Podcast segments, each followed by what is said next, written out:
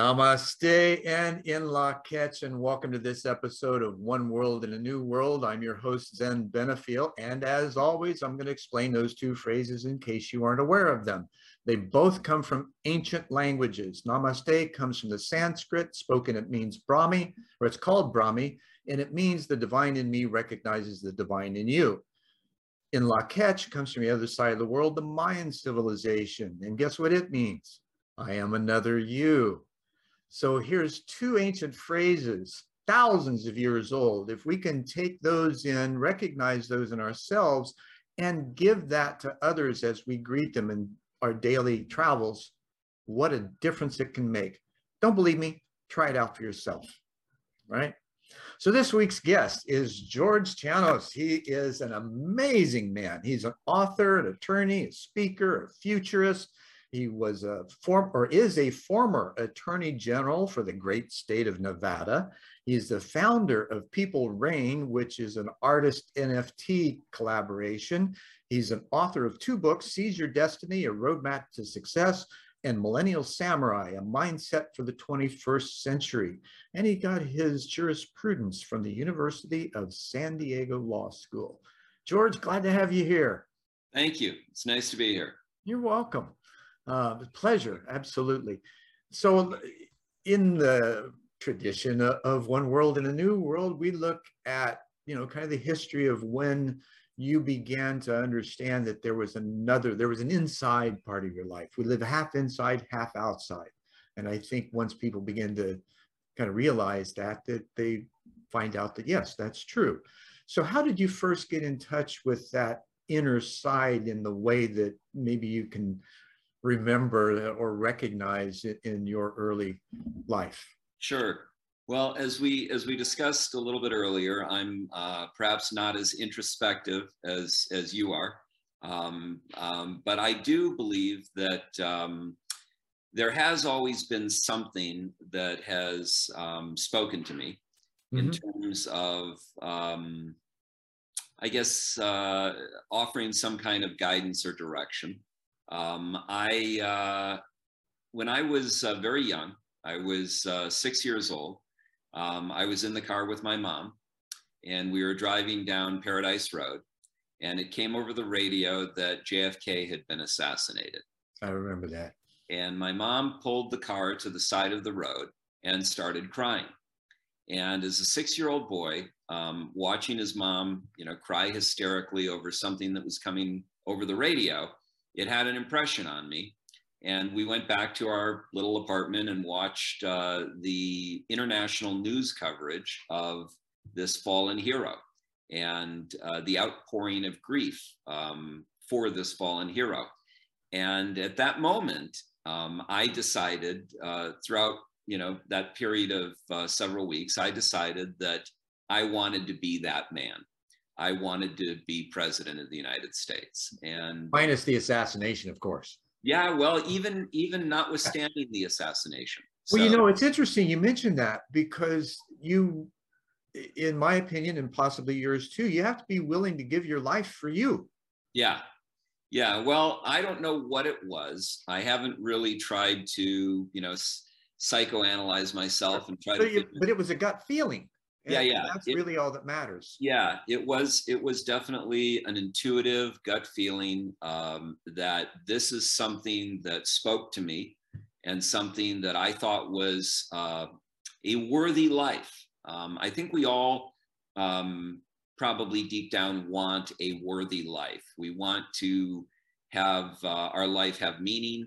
Uh, we want to accomplish something important in our lives, if possible we want to uh, live a enjoyable and blissful life to the extent possible. Um, and so this spoke to me as, as a life worth living, even if it ended in assassination. That was okay. It was mm-hmm. still a life worth living. And um, so, yeah, that uh, that was an early moment for me. Um, I've had a couple of epiphany moments like that. I was uh, I had another epiphany moment when I was in my I was 20 and I was in Washington D.C. I was in the Russell Senate office building. The elevator doors opened up and in walked the Abscam co-conspirators to resign in front of an international press corps in public disgrace. That also had a, uh, a big impact on me. It told me that I did not want to be one of these people. Right. So at six, I wanted to be president, but at 20, I did not want to be one of these disgraced politicians. And so that sent my life in a, uh, a somewhat different direction where instead of moving headstrong into politics from 20 forward, um, I instead decided that what I needed to do before I entered politics get a little harder. I, needed, I needed to bulletproof myself. Yeah, I, yeah. I needed to go out and make enough money so that I could sit in front of anyone who might try to corrupt or influence me and be able to um, say no.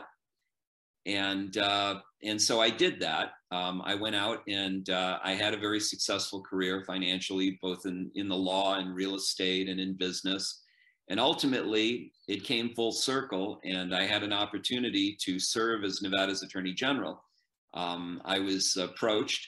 Um, the former Attorney General was retiring to become a federal judge, and uh, created a two-year vacancy. The governor was empowered to appoint his replacement, and he he reached out to the managing director of the state's largest law firm to find the replacement. And that gentleman, uh, a man named Joe Brown, reached out to me and said, uh, George, I think you'd be great. And it shot me back to when I was six. I was a practicing lawyer at the time. I had my firm. I was uh, doing quite well. And uh, it would mean shutting down my firm and taking a huge pay cut to become Nevada's Attorney General. And uh, it shot me back to when I was six, and it shot me back to when I was 20, because at this point in my life, I had just done a big real estate deal and I had just made millions of dollars on this real estate deal. And so I thought, well, I'm finally there. I'm at a point. You are, yeah. You know, I've met all the conditions. I have the money. I can sit across the table from anybody and say, I don't need your money. And uh, maybe, you know, it's not maybe, this is my time. This is what I need yeah. to do. This Now, is if we could for just a moment, if I can interrupt you, Yeah. uh, talk about this, unpacking this just a, a little bit Yeah. of how this early gut feeling, intuitive knowing locked in a process that you weren't necessarily aware of at the time. However, it carried through to the place where that innocent, naive um, acknowledgement of who you wanted to be then took a, a circuitous route that got you there over time. oh, yeah. Yeah, absolutely. So these are some of the things that I like to illustrate of, how we can look back in our lives and, and maybe get more in touch, especially now in, in these coming out of times. We can go back and look at, okay, where did I connect? How did I connect? What was that feeling? Where did I want to go? And am I there yet? And if not, what can I do to get there? Sure. Right. mean, and it all has to do with service. Yeah, you and I are, are having a conversation because of a heart attack that I had in 2012. I had a, in 2012, I had a heart attack and uh, made me understand that life is fleeting and uh, um, um, that I was vulnerable to another heart attack and that I could pass. And at the time, my daughter was 15 years old. And um, I was very concerned about leaving her without proper guidance and direction. So I wanted to try to download my knowledge in the event of my death.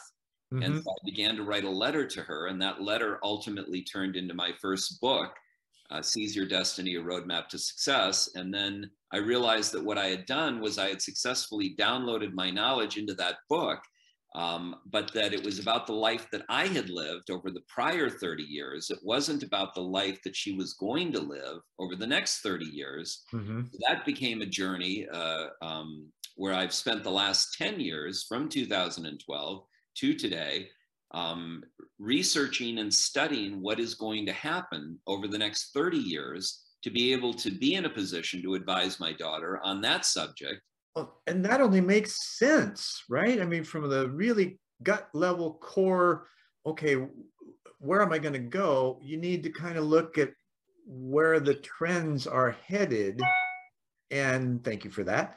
And also, uh, my wife and I have this little digital game that when we say things of importance that, you know, we get indicators from one of our phones or computer or something that just kind of dings or chimes in like it's one of those serendipitous synchronistic moments. I i um, hope that doesn't keep happening. I'm trying to turn these things off. Oh that, that's fine because that was perfectly timed. Oh yeah okay.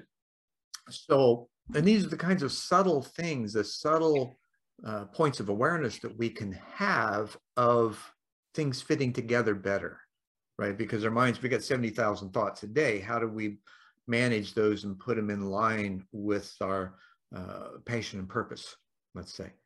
Um, so these kinds of things just was were present for you to be able to not only look at your life, look at where you were at, share with your daughter, but also get a view of the future in order to better prepare yourself for it and uh, and to share that with others as well that's a phenomenal path to take for anybody. Um, so I, I honor that and in humble to be, and am humbled to be in the presence of that as well. Um, Thank you. You're welcome.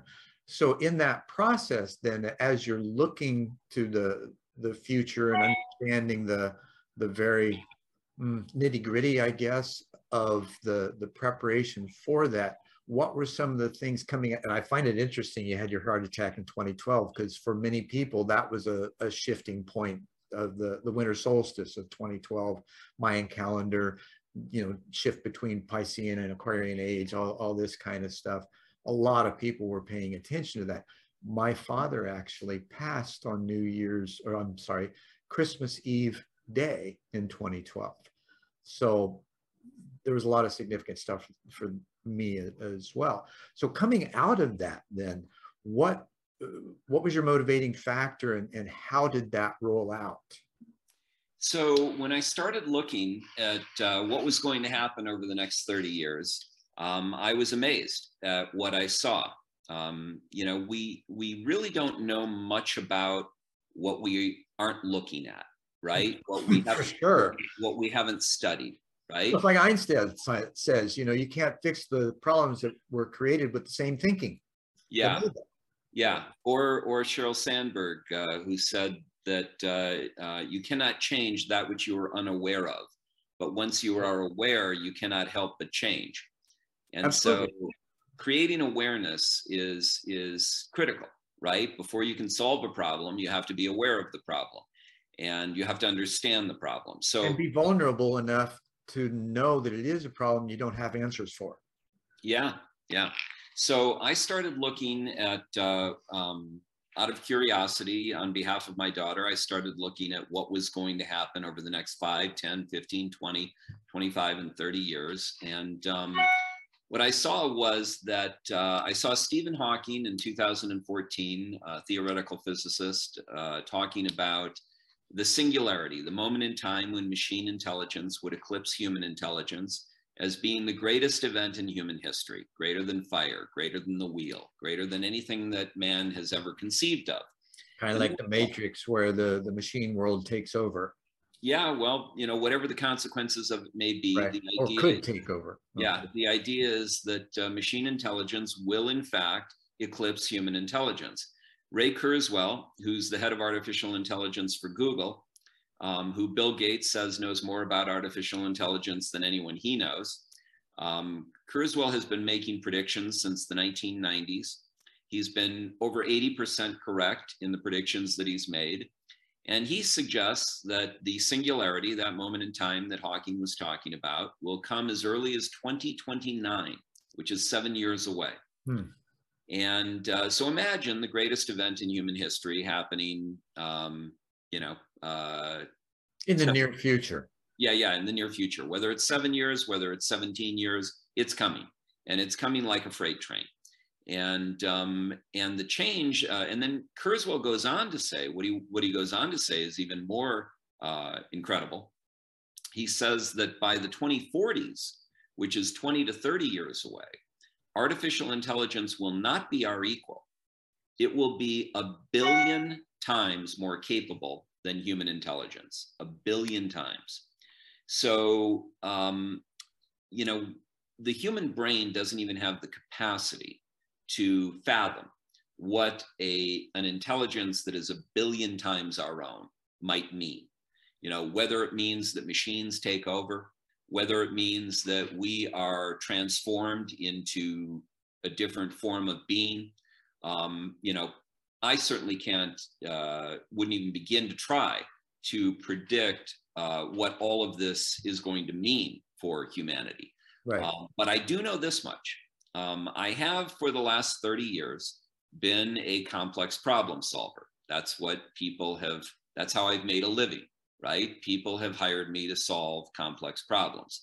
And the way I solve complex problems uh, throughout that entire period, there was a, a, great book you may have read called Ogilvy on Advertising. Oh, years ago, absolutely. Yeah. I read it when I was 12. Uh, David Ogilvy, uh, who's uh, been uh, called the father of advertising, uh, wrote that book. And in it, he talked about what he called a helicopter perspective. And a helicopter perspective is essentially the ability to rise above a situation and to look at it from 360 degrees, to look at it from all angles. And so that's how I've solved complex problems for the past 30 years. I've used a helicopter perspective. I've risen above the problems. I've looked at them from as many angles as I possibly could trying to understand them as deeply as I can from as many different perspectives as I can.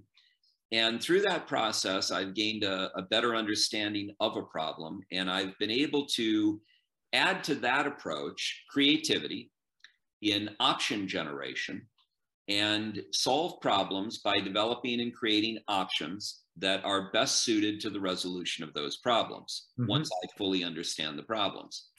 So in in doing that one of the things that you do when you're solving problems and you're advising people is you you have to look beyond the horizon because if someone is is is forming a business or they're uh, forming a partnership or they're in, about to engage in a certain endeavor you want to look ahead and you want to see where this is going and you want to see if it's going to play out well to the greatest extent possible so you become adept at looking beyond the horizon. You become right. adept at looking for red flags, right?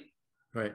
And you're also looking at, that, there's another gentleman I read some time ago, wrote a book called uh, Ambidextrous Organizations. And, and so that's a kind of a two-fold, two-pronged approach looking at, in business, you want to exploit, first of all, that, that's part of it. But the other side is exploration and businesses don't often include the two until that exploitation is run out right instead of having them in tandem which right. is kind of what you're talking about well so when i when i look past the horizon uh, to try to see red flags what i can tell you is that as i'm looking at the world today and i'm looking past the horizon uh, even on the horizon i see many red flags um, I see a, a world that is changing rapidly and radically, that holds tremendous promise, but also tremendous peril.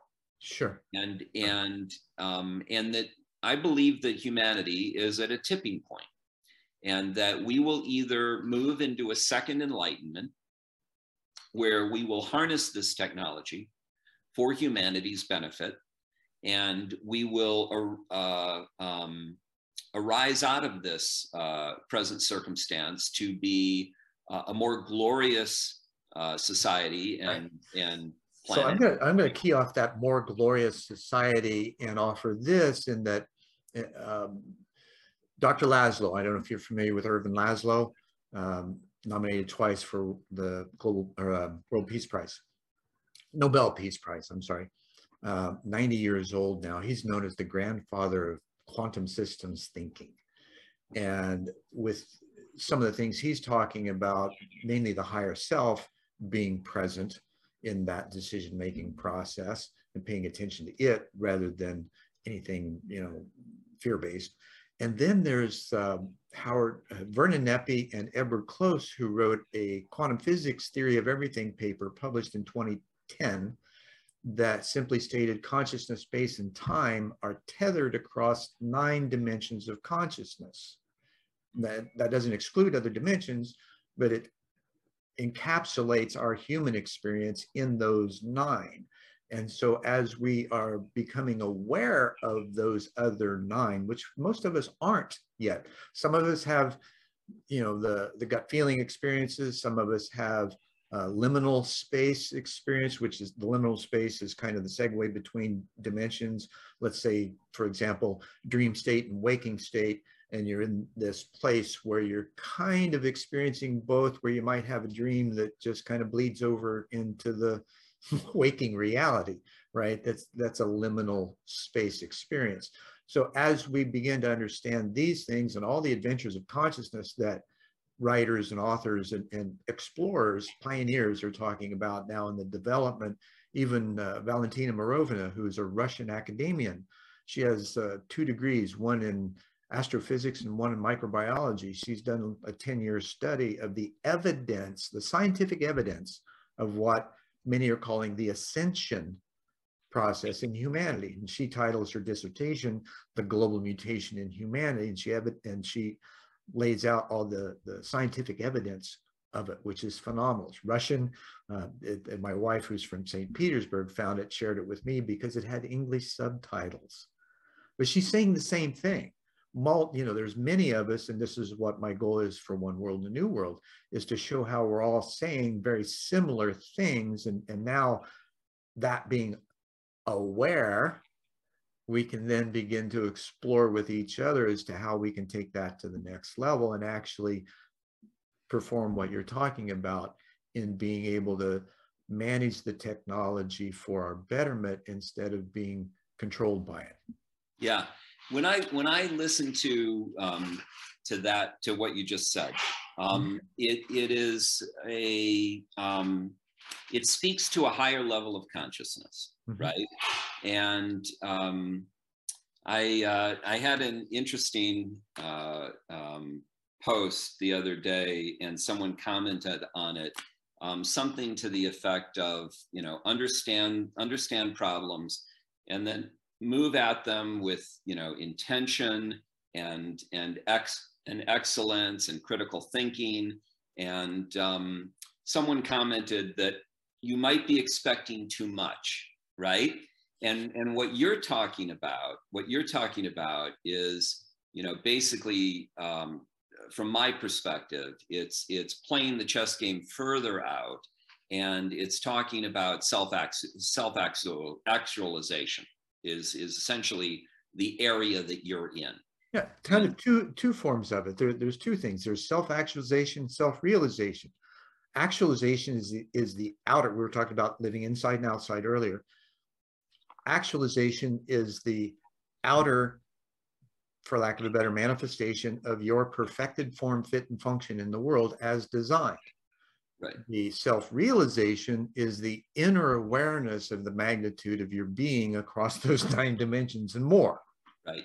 So what I would say, what I would suggest is that that um, humanity, uh, that that the goal that you're establishing is a great goal, um, but it's further down the road mm-hmm. than than um, perhaps. yeah, that that that essentially that um, that today um, we're faced with some very real challenges that are going to impact us like a tsunami over the next decade. What and, do you feel that those are? Well, okay, so hold on a second. So, so, sure. so what I would jumping I, ahead. Yeah. So what I well, that's kind of uh, um, consistent with the overall with the overall philosophy right. is is is being ahead, right. and it's not bad to be ahead. It's good to be ahead. You got to um, recognize the moment. Yeah, so I'm just saying that that right now we've got some very immediate concerns, and we need to raise our game. We need to raise raise our game, um, and not everyone is going to be able to do it to the degree that you're. Is it really necessary that they do? Because in the hierarchical structure of distribution or, or division of labor, so to speak, that's not necessary. As long as the the processes, patterns, um, systems things are, are in place, then it's not necessarily what we work with, it's how we work with it. And, and the, the individuals in the, the lower part of the pyramid don't, or hierarchy, don't necessarily have to understand the depth because they're still doing the same thing. It's just with a little different awareness of where it's going to go. Yeah. So the awareness that I would uh, would create, uh, feel that needs to be created right now in the moment, is the fact that um, you know we need to perform at a higher level mm-hmm. um, in order to survive and thrive, and in order to capitalize on the opportunities that are going to come our way, um, and in order to overcome the challenges that are going to come our way um, very quickly, um, we need to raise our game. And uh, we do that by, first of all, creating awareness of a sense of urgency, of understanding that um, change is coming. It's going to require uh, continuous adaptation and lifelong learning, and um, that it's going to uh, visit us at an ever increasing, accelerating rate, mm-hmm. and that adaptation and resilience and anti fragility are going to be um, some of the most important things that we can learn um, and and practice. And so, you know, some of the things you asked, what you know, what's coming? Um, well, automation, for example, today McKinsey and Company says that 47.5% of all jobs that currently exist are susceptible to automation based on existing technology mm-hmm. right? So what's here today can essentially replace half the jobs, right. right, in terms of automation. What's coming will, over the next 10 to 20 years, will be able to replace a much higher percentage of jobs, you know, maybe on the magnitude of an 80 to 90% of all employment, just like in the industrial revolution, 90% of the public was involved in farming, agriculture, right? right. And now, you know, it's less than 10%, right?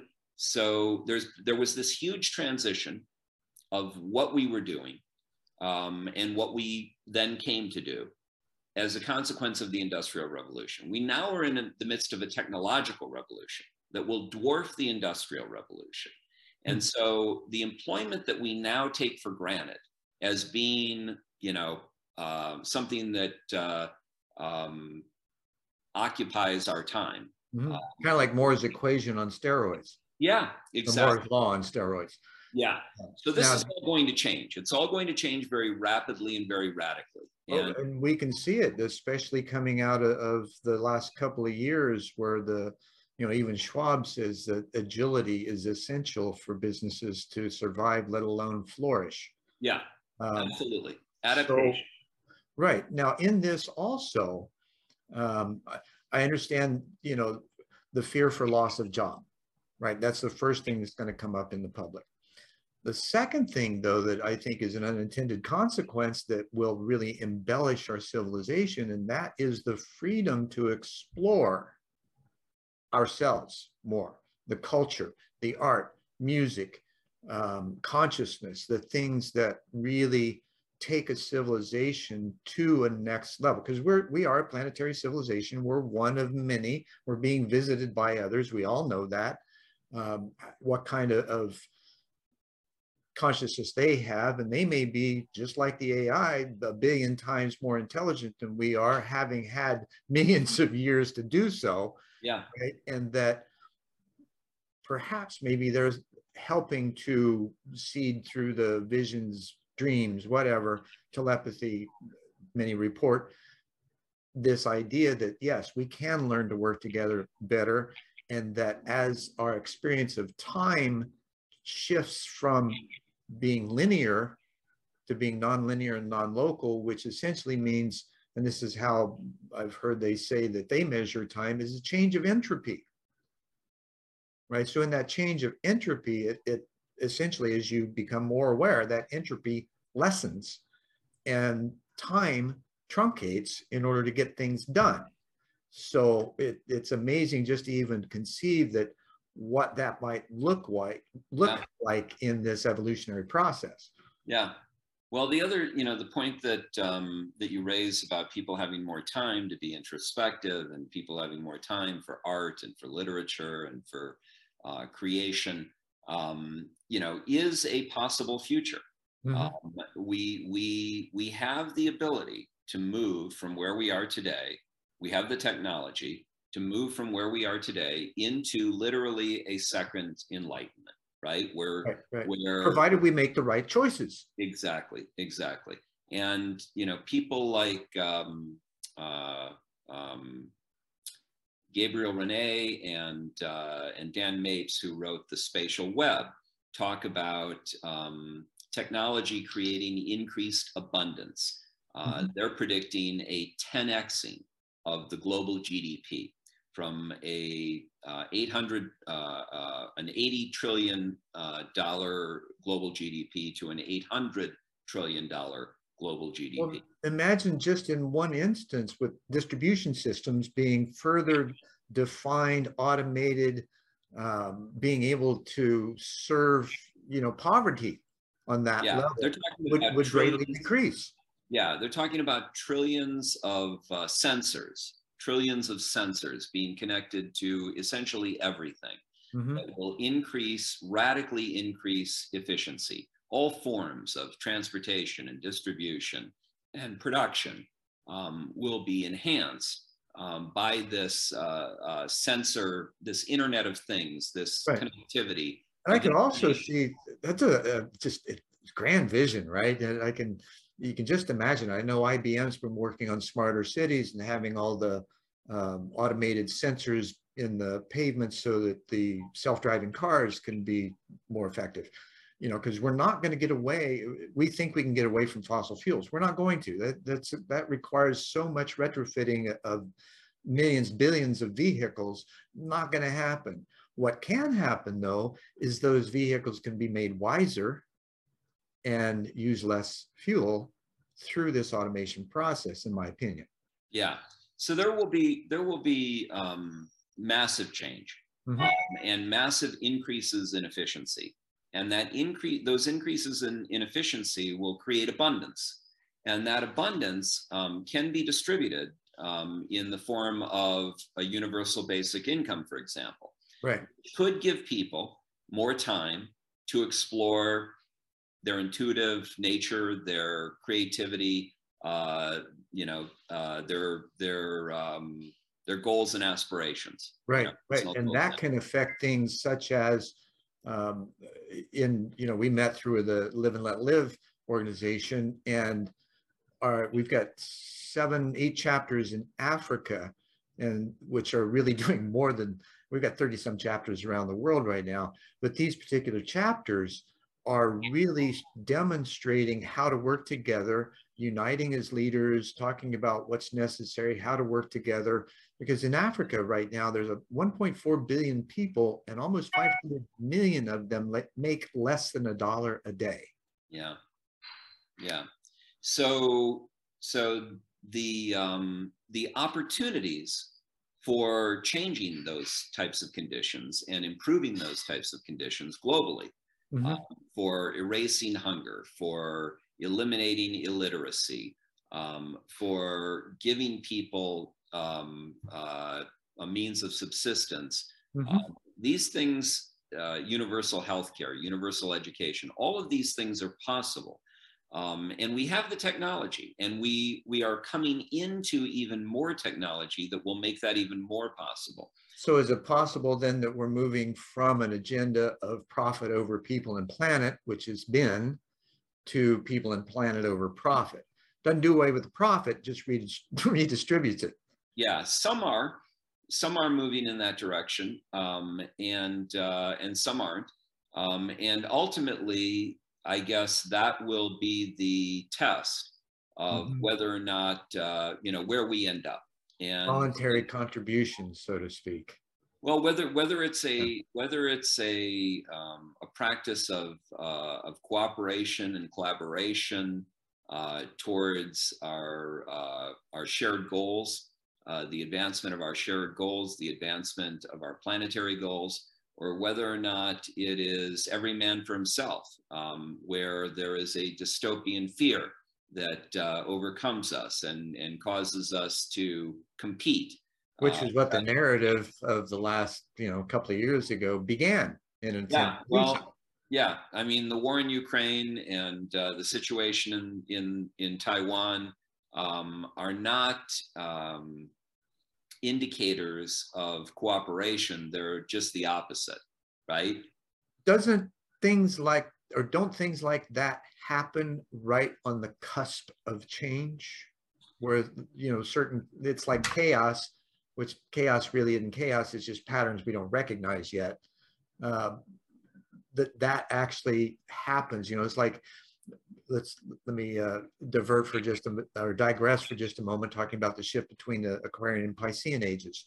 There is a school of thought that in that rise of awareness and consciousness that became the tipping point of the winter solstice of 2012, then what happens? Well, you've got the awareness and consciousness, so you carry it everywhere. That's going to shift subtly every place you visit, every person you encounter.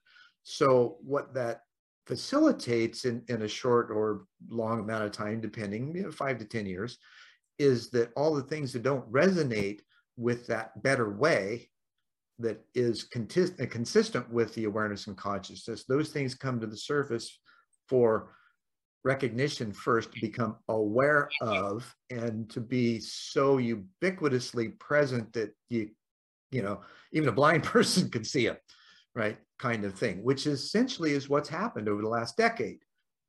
So now we're we're rising to this next level. So how do you see that proceeding? Well i'm not sure. Um i'm not sure that great uh, answer. yeah i mean the possibilities are. Yeah well the possibilities are that uh, um, we wake up and recognize our profound interdependence with one another globally and uh, we work towards a cooperative and collaborative solution uh, that advances humanity's interests in a way that creates increased abundance um, and creates uh, peace and prosperity um, for more people, um, hopefully for all people. Mm-hmm. Um, and then there's the possibility that, uh, um, you know, this, uh, I mean, in 2017, Putin, uh, Vladimir Putin ominously said that he who controls AI will control the world because they will be able to subjugate all other uh, nations. And, and so um, there is a dystopian side to this, right? There is a race that is uh, currently underway between um, primarily the United States and China um, for the development of AI and quantum mm-hmm. supremacy. And, um, you know, there are some people who believe that there will only be one winner in that, right? That one uh, power will emerge with a breakthrough in that area that allows them to um, essentially stifle or, or uh, halt the progress of other nations that are competing in the same area and giving that one nation uh, unlimited power. Mm-hmm. And if that's the case, and if the United States and China are locked in that race today, um, then the question then becomes well, what do two players locked in a race for survival do to one another on the way to the finish line? Right? Do they cooperate or do they fight? Um, and and so and there's know, going to be separate factors and factions within oh, yeah. that simultaneously working for the opposite. Absolutely, there are going to be people who believe that um, that uh, you know greatness is possible for everyone, um, and that a uh, a second enlightenment is possible for everyone, and that this is the the way we should be proceeding and how we should conduct ourselves. There are those who will champion that cause. Um, you know, I'm sure you would be included among that. Um, I, I, you, you know, sound like you would be my, too. My beliefs are consistent with that. No. Um, but there are those who believe that um, that humanity will never rise to the occasion, and that and that and that because humanity will not rise to the occasion, that it's a fool's errand to even think that this utopian existence is possible. And therefore, it's every man for himself. Right. And, what is it Shakespeare that said the fool is oft the wise? Yeah. So so uh, that's true. You know, uh, it, it may be. Let's hope. Uh, let's hope it is. Um, because well, do you feel that there's a like Mironova states that there's this natural biological and genetic activity happening perhaps due to our location in space and the subtle energy shift, and we're subtle energy bodies, right? We're affected by very minute shifts of vibratory rates. Um, and we're finding that out through science now too, that that might also circumvent that more, for lack of a better, egocentric um, path of the dominance rather than the stewardship? Yeah, I, as I said, I don't know how this will play out. Um, I do know um, that change is coming. I know that it's going to be radical. I know that it's going to redefine life as we know it. Um, I feel confident and comfortable in in these assessments. Mm-hmm. Um, how humanity will respond to these changes um, is something that is really beyond my ability to predict. I don't, um, I don't know how humanity will respond. Um, I believe that we're capable of responding in either direction, mm-hmm. both a positive direction and a negative direction. And um, there, you know, there are other issues that that concern me um, besides the ones that we've talked about. One is the malleability of the human brain which in, in one sense is, is uh, a source of great strength um, in our ability to think and imagine and be intuitive and, and discover uh, and uh, um, progress through life um, is the nature of our brain. But our brain is also a double edged sword, it has an Achilles heel. And the Achilles heel is that our brains receive millions of bits of information. We receive, it's been estimated, 11 million bits of information per second. Um, and this is happening throughout our lives. Yeah, 70,000 thoughts a day. Yeah, yet our, as a result of that. Yet our conscious brain can only process 15 to 50 bits of information per second. And so what that tells us is that roughly 99% or more of the information coming into our brain is coming in outside of our conscious awareness, right? Mm-hmm. And so that creates an opportunity for manipulation and misinformation, right? Absolutely. On, on the lower levels of the consciousness of humanity, absolutely. When we consider the other, the nine dimensional framework, that and acquiescing to it, then the um, the distillate the distillation of that information is perhaps a bit more functional in that path towards a, a greater good. Well, the the uh, the concern that I have is that um, you know we've learned more about the human brain in the last five years than the last five thousand years. Um, we have social media today, uh, which has an absence which isn't so social which yeah, which has an absence of gatekeepers, right? right? Which means that anyone can reach anyone with their phone on their phone and transmit messages to that individual, um, some of which will be received consciously, but the vast majority of which will be received unconsciously outside of their conscious awareness. Um, and that information will come into their brains and essentially can um, distort their their view of reality. Mm-hmm. um, and e- without them even knowing that, well, you bring up the essential things to be aware of yeah.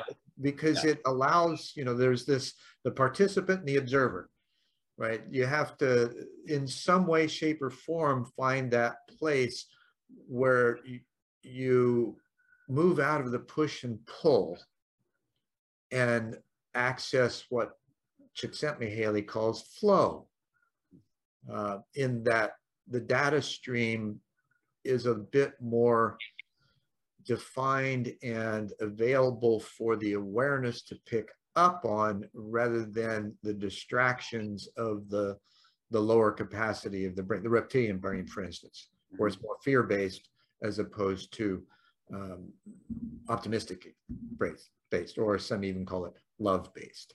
Yeah. Well, again, you're talking about how to access um, a higher level of thought, right? And um, I I think that that's you know um, something that's very powerful mm-hmm. um, to the extent that someone is able to practice it, right? Um, for the average person, um, I would say that um, what they need to know is they need to understand the um, double-edged nature of their brain. They need to understand its immense capacity for um, finding the truth but they under they need to understand that the brain is not just a finder of truth it is also an advocate for that which the brain already believes which in large part is because of the subconscious input the right. information that has come into the brain outside of their awareness that makes the brain believe certain things and makes it you know for example if if if if my brain is being exposed to media that is constantly telling me that the world is a certain way right? And everyone i know is also echoing that same sentiment and repeating that to me right? Then my brain is going to come to believe that this is reality right mm-hmm. and but, um, howard bloom gets into that in the lucifer principle and how he presents the historical um, activity of small groups of people that manipulate masses by telling them lies and controlling the media stream to do so, whether it be a town cry or the internet. Yeah. Well, I think that's happening today. Absolutely. Yeah, and uh, it's been happening forever, perhaps, but it's it's we now have tools that allow us to weaponize disinformation, and so you have to be able since you can't be proactively guarding against this really because vast amounts of information are coming into your brain whether you guard against them or not they're right. still coming in you have to you have to retroactively examine your thoughts that that and your beliefs mm-hmm. and interrogate them absolutely you got to yeah. put your truth on the chopping block and whack away of it yeah yeah I've got a bumper sticker you'll love um, I've had it for decades. It's critical thinking. The other, or, um, yeah, the other, or, or um, America's other deficit. Yeah. Something like that. Yeah, yeah. Um, and, and, it's true. And well, and, it's very, it's very true. I mean, um, there was a there was a PISA study, um, one of the most comprehensive studies of uh, of education, and it found that um, something like only 13.5 percent of 15 year olds in the United States can tell the difference between fact and opinion. Mm. Uh, and and on a, on a global scale, it's something like 9%. Only 9% of 15 year olds can tell the difference between fact and opinion. You know, that you're talking about ed, the, briefly on that, the kind of the educational system, right? Yeah. And one of the things, uh, marrying a woman from St. Petersburg, Russia, who went through their system. Uh, you know, they picked people very young. She was um, concert pianist, accompanist, the world class. She's played for Mikhail Baryshnikov and Patrick Swayze in her younger years, but played at that level. All right, some. This is what Ervin Laszlo did too. He was a piano, uh, prodigy pianist, played all over the world, and he saw the difference music made in the sensations of the audience. And so he started studying consciousness as a result. Well, from talking with her and actually knowing a little about the educational system in Russia to begin with, they assess, align aptitude and attitude early on, and they promote that throughout their system. They give it a well rounded experience. This is in completely contrasting what we do in America right? We don't yeah. assess the kids. We put them in a box. We teach them the same things. We expect them to regurgitate the facts and figures, and we don't necessarily teach them how to critically think, let alone get involved in group dynamics. No, in, not only do we not assess them, um, but then we send them into uh, predatory situations where for-profit institutions sell them on educational packages that don't actually advance their lives and then they become saddled with debt and then the government takes over and pays this debt and gives the institutions that were the predators in the first place compensation for having sold this person this un we are so much on the same page with that and yet and in order to do so they give them promises as as to oh yeah you're going to be able to you know fill in the blank yeah as a result of that. And then when it comes down to it, I, you know, I've got two master's degrees in business. I was sold that. I thought, then you can tell my mind is a little off. You know, I'm on the fringe in, in comparison with population. I'm okay with that. I'm weird. I love it. And at the same time, I needed the credibility those pieces of paper would give me in order to have that uh, listening ear to a greater yeah. degree. You know, that, that just, yeah. seems, you ought to be able to just hear what I'm saying and take that, not has have to look at all the accoutrements that I bring along with it and miss my, miss me in yeah. the process. Well, even so worse, even, even worse than your situation where you at least got two business degrees. There are kids that are going in and getting degrees in gender studies for which there is no employment. Right. right? They're they're they're you know racking up fifty thousand, a hundred thousand dollars in debt. They have a, a, gender studies degree and then they go out and try to get a job and they get hired by Ann Taylor as a as a sales clerk ah. that, that would never have required the college degree in the first place right? And so what what was the benefit of that $100,000 in debt? How could that institution sell that to this uneducated person right um, and in, instead of providing better guidance in terms of a, a, degree that would allow them to have more gainful employment, for mm-hmm. example, right? Or at least explain to them that you know this this degree, if it's for personal, it's it's one thing if you're an adult and you have the financial uh, flexibility or or foundation to say, I want a degree in gender studies because I want that personal enrichment. I want that information you know, that's great. More power to you. If you can make that rational decision, if you're an adult, um, if you understand the consequences of, of that uh, debt, if you're not looking to offload that debt to others, right? Um, and you're making that choice, great. But if you're an 18 year old kid who's coming in and really needs to be given some guidance and direction about how to get ahead in life, and who's gullible and naive enough to believe just about anything you'll tell them if you say it convincingly. Yeah. I mean, then I think it's actually pretty criminal to be selling that person a degree in something that is not going to translate right. into uh, gainful employment or any kind of increase in earning capacity. Now, here's something that you bring up that is one of the, the core uh, of Live and Let Live, uh, of our two principles. And, and, you know, we've got many movements and things like that have a litany of details or, or numbered items that, of rules, right? Well, we just got two. And those two are don't be an aggressor and be a good human. The don't be aggressor side of it is a legal principle.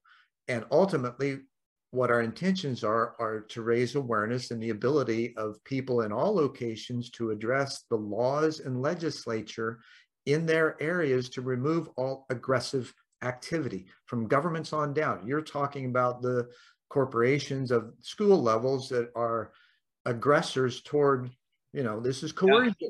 right? That's an aggression. Yeah. And so these this is going to take a long time. And so we we need to be aware of that, right? There's processes and systems. Everything's a process when we understand it to be so. And then there's the good, be a good human side, which allows us to bring together people and provide them ways and means to support themselves through providing programs that offer some financial rewards by yeah. doing so. And so these are one of the things, especially in Africa. Um, so these kinds of things as a global peace movement, you got to, in order to have peace, you can't have poverty, right? Because there's still going to be warring amongst those. it's going to take a while, but these are, you know, a couple of the critical things that are available to do so. And, and perhaps even one of the reasons why you were, uh, or your assistant found us and, and connected us in, in this way, because we're on the same page. We've all got threads in the tapestry that we're co-creating together sure. to move forward in a way that promotes humanity flourishing. Right. And there are some structural changes, uh, many, many structural changes that need to occur um, in our political system, in, Absolutely. in our economic system. Um, I mean, just the the the nature of uh, corporate law, for example, how we structure a corporation, sure. Where the obligation of the officers and directors, they have a fiduciary obligation, uh, not to the public, not to the planet, not to humanity at all, but to their shareholders exclusively. Right. right. Exclusively. Now, the ISO group also came out with something to counteract that in 2010. They published their uh, ISO 26000 social responsibility standards, right? And I know you're familiar with the ISO group. They have a 9000 series that's used for um, government contracts and quality control, especially in the aerospace and military defense budget area. And it's they're certified uh, documents basically that a corporation has to go through in order to meet the quality standards necessary for them. Sure. The ISO 26000 is different. It's intentional instead, but it offers guidelines that then employees can say, hey, this is a great thing and move it, you know, kind of a grassroots effort up through the chain of command in hopes that they will be become stewards as opposed to uh, feeders. Right. Yeah. So um, ultimately, I think that uh, you can reform the way corporations are structured um, so that there is some component of, of a corporate responsibility um, that goes beyond the shareholders, right? Not that you eliminate shareholder responsibility, but that you augment it with mm-hmm. some measure of contribution being mandated by all corporations, like a public benefit corporation. Right. Or even close the tax loopholes that we currently have that allow them to offshore billions of dollars that they're not yeah. paying in taxes, which could retrofit so many things. Yeah. And yet, even taxing is yeah. considered to be aggressive. Yeah. Or change our educational structure um, to a point. I mean, we don't need uh, 250,000 people teaching algebra, right? We can, uh, there are technological methods, uh, AR, VR, XR, um, video learning. We're using it right now. Um, there are means through which the entire planet could be educated, right? Using technology. Absolutely. And, you know, Provided sure, it may not be there's still systems that need to be in place. One of the situations we have in Africa is the internet's so spotty. Yeah. That it's often really difficult. So those kinds of things have to be addressed first in order to be yeah. able to, you know, yeah. um, have the deliverables. Yeah. So there are a lot of systemic changes that are going to be required. And um, the good news is, is that we have a younger generation that's coming up behind us. They're more technologically advanced and aware um, they uh, uh, it's it's second nature to them to be using technology mm-hmm. um, to create increased efficiency. And they and, appear to be more creative and innovative as a as a result. Yeah i'm not sure about that but uh, but uh, uh, you know let we can hope let's right, hope right. they're more creative. Well, some of the the I think our generation, I think our generation was pretty creative and innovative. Oh, absolutely, yeah. absolutely. Yeah. But, but that was I, a predecessor for them. Yeah, I don't doubt for a minute that they are capable of of uh, being more so. Um, and but in the youth, do they have the wisdom to be? Yeah. Well, one of the things, one of the things that um, on that issue of youth and wisdom and uh, do they have that wisdom? I heard uh, Kanye West recently say something to the effect of, you know, if you're under 30, if you're over 35, I don't care what you have to say, right? Like he only cares about what the under 35 have to say.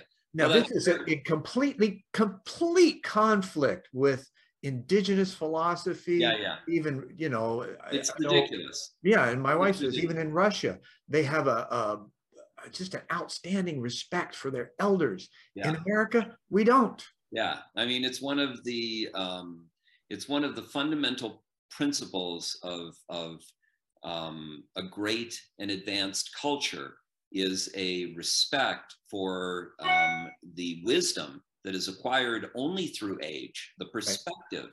that is acquired only through age, right? So you may be, you know, incredibly bright, um, but if you're an incredibly bright 30 year old, you lack the perspective of an incredibly bright 60 year old. Right. Right? Unless you say, like the entrepreneurial philosophy, right? You want to go someplace, you find somebody that's already there and you go ask them how they got there. Yeah. Well, it's, actually, it's actually a two-way street, right? The the 30 year old the brilliant 30 year old lacks the perspective of the brilliant 60 year old, and the brilliant 60 year old lacks the perspective of the brilliant 30 year old, right?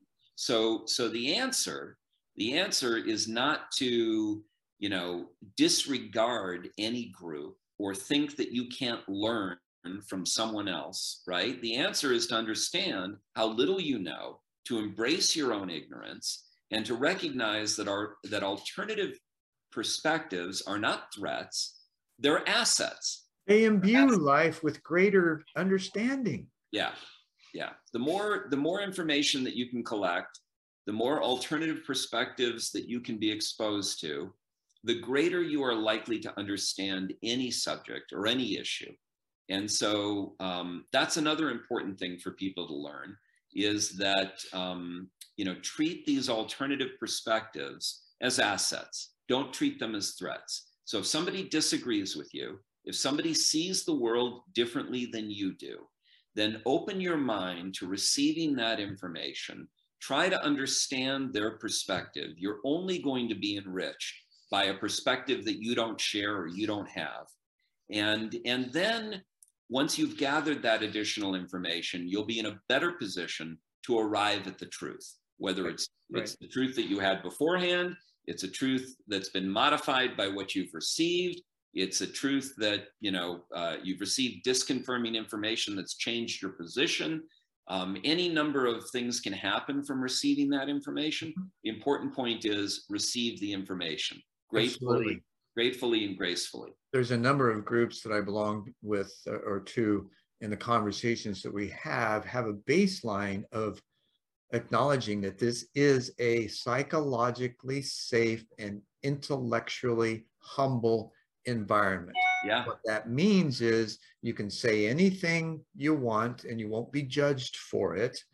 And you need to listen to what others say and not judge them for it yeah. either, so that we can have an open discussion about the perspectives and, and explore the understanding of each other. I have a, a dear friend, mentor, 20 years my seniors, worked at the um, international level. He did facilitations for the, um, uh, oh gosh, um, what's the global organization? I having a senior moment here. Duh. The uh, UN. Uh, the UN. Yeah, thank you gosh, so simple and yet so far away. Uh, what, and he's an arbiter and mediator. He was president of the American Society for Alternate Dispute Resolution for a while. He says, you know, there really is no conflict. There's just misunderstanding. Two people or other groups come to the table speaking from and listening with different dictionaries. Yeah. Often saying the same thing, but not realizing it until you explore the other person's perspective. Stephen Covey's Seven Habits, the fifth one, understand before being understood. These kinds of things that are imperative for not just collaboration, but cohesion in a community uh, are essential. Yeah, this comes from also a failure in communication um, and and a, uh, a listening deficit.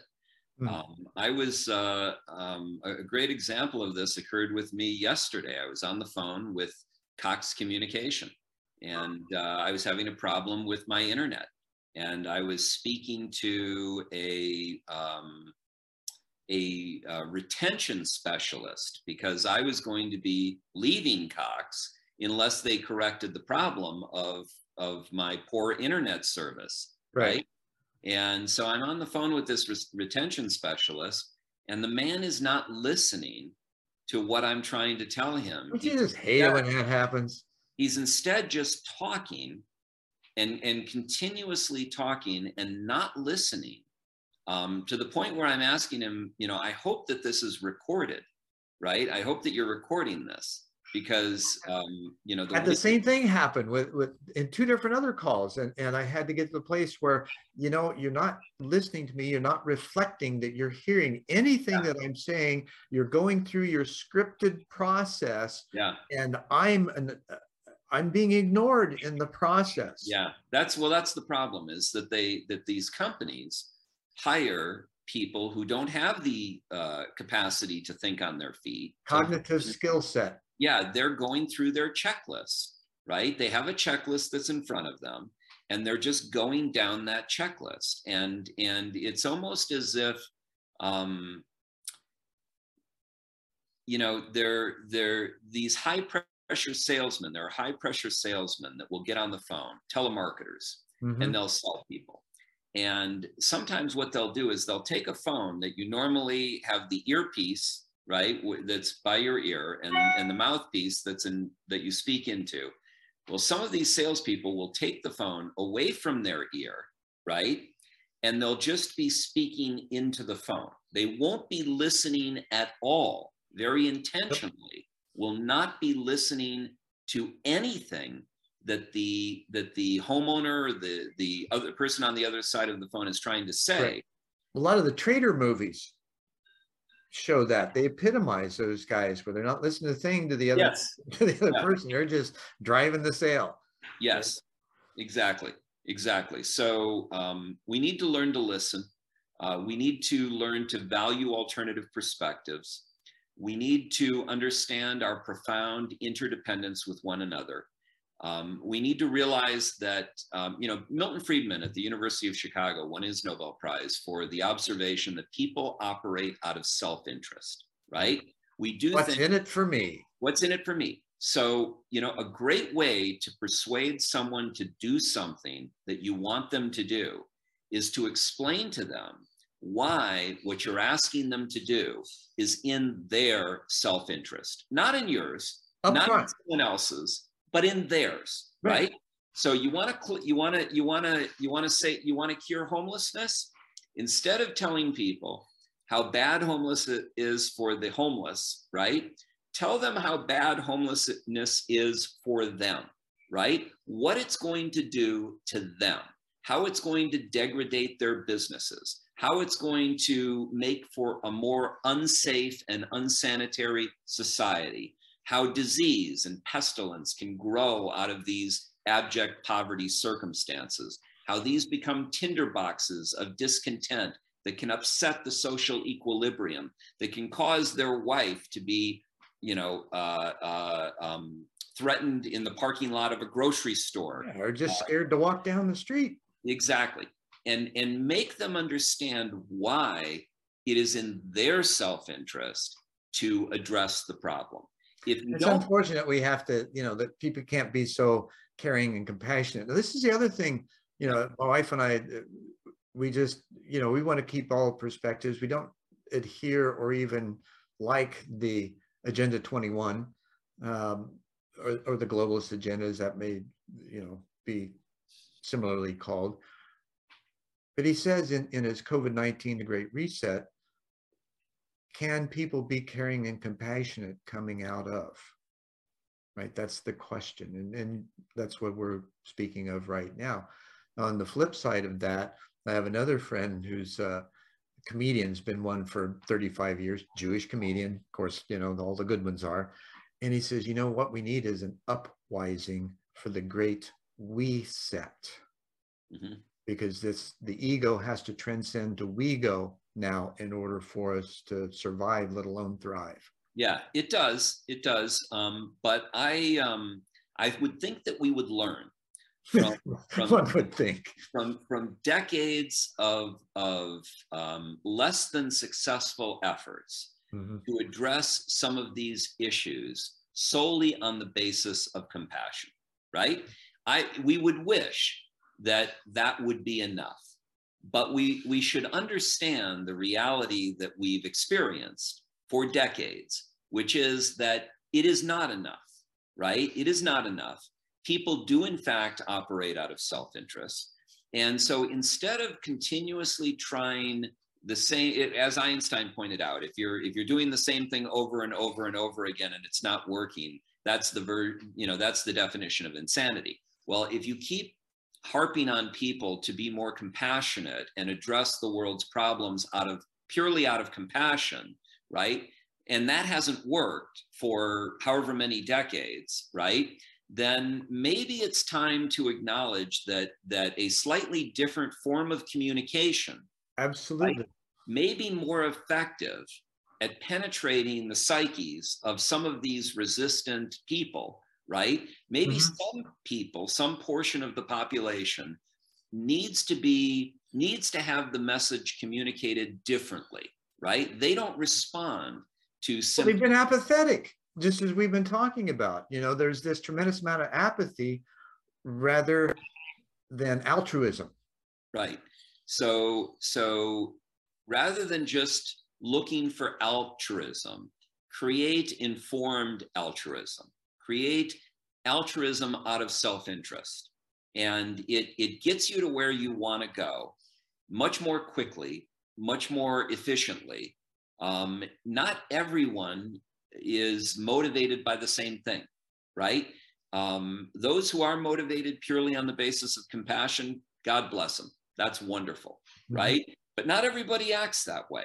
So if you're trying to bring along, uh, along the rest of the world who is slow to catch that message or is non-responsive to that message, then think about tweaking the message, right? Don't change the goal, just change the way that you're you're selling it, right? And and uh, it, that's essentially what what uh, I've uh, concluded out of seeing how how the the message that that has been used has has not worked. I mean, right. L.A. for example, you've got sixty thousand homeless people. It's it's completely uh, democratically controlled, right? The the the people who are in power in California and in Los Angeles uh, walk the walk. They they talk the talk right? They, they say they want to solve all these problems, right? They believe that these problems should come to an end. They're in control, but they're not solving the problems. You still right. have all these homeless people. Why? Right? Why is that happening? So, you know, hold people accountable, expect them to deliver results. And if they are unable to get buy in from their community, in the, uh, from the way that they have delivered their message historically, then modify the message and make people understand that you know having skid rows uh, all over your major cities um, is going to ultimately result in a deteriorating economy. Mm-hmm. It is also it is ultimately going to harm these people's businesses. It is ultimately going to raise the threat level to these people's families, right? And so when you when when they are made to understand that when they are made to understand how it will affect them and their loved ones who aren't homeless right, right? Then maybe they'll begin to understand the need to respond. Well and there's coming from the other you know the fifth insight or uh, habit understand before being understood. The the flip side of that or reciprocal side is hey you've elected us.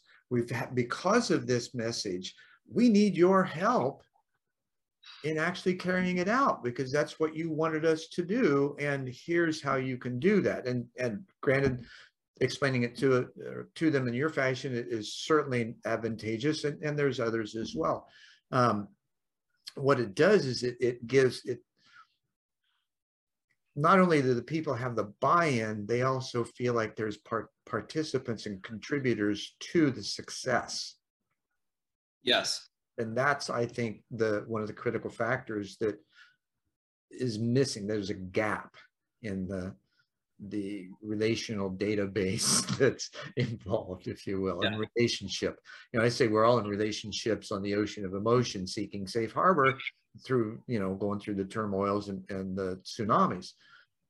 We have that intrinsic na- nature with each other where we're we don't just depend on each other, we're in, interdependent and we need each other. Yeah, we are profoundly interdependent.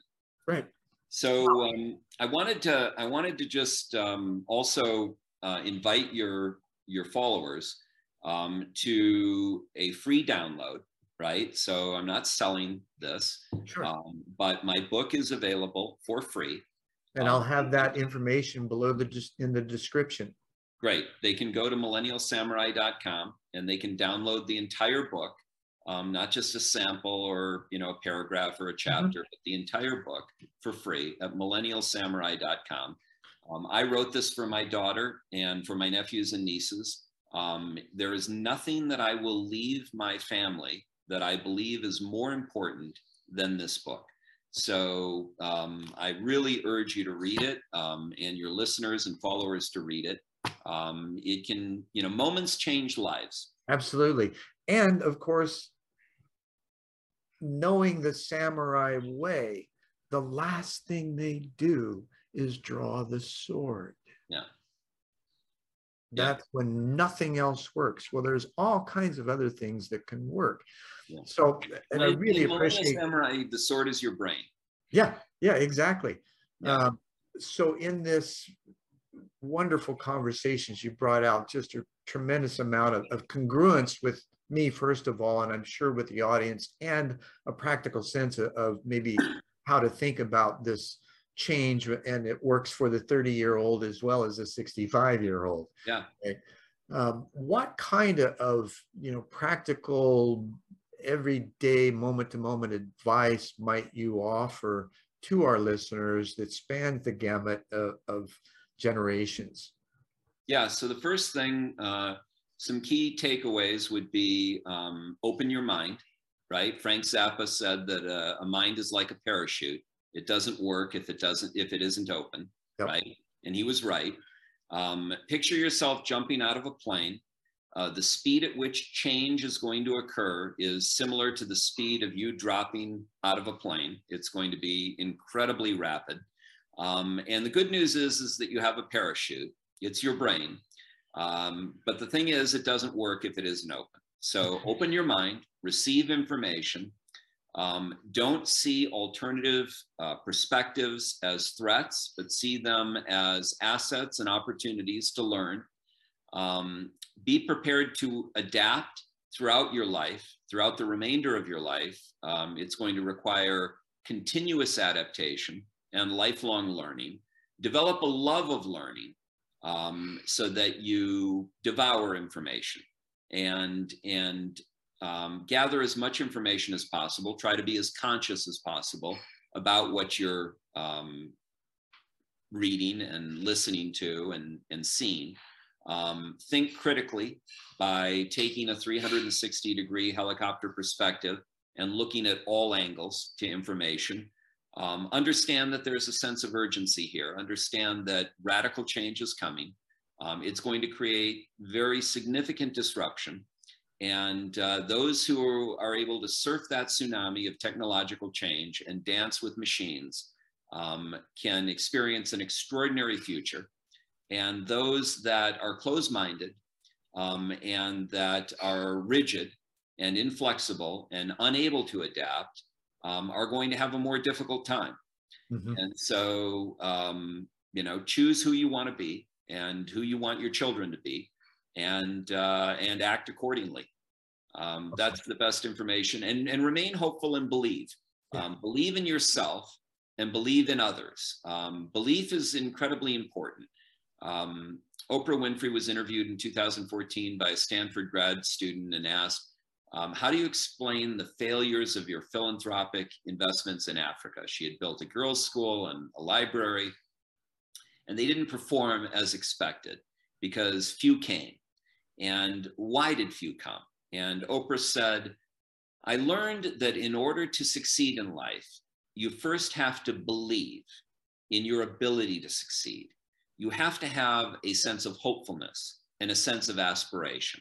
So, whether you believe in God or whether you believe in yourself or whether you believe in, in something else that keeps you going, um, believe I, I believe that belief is essential. And um, I've always had uh, an incredible belief in myself. Um, and it has allowed me to accomplish whatever I have accomplished in life. Um, it has been that internal belief since uh, I was very, very young, and it's never left me. It's always been with me, and it's always helped me.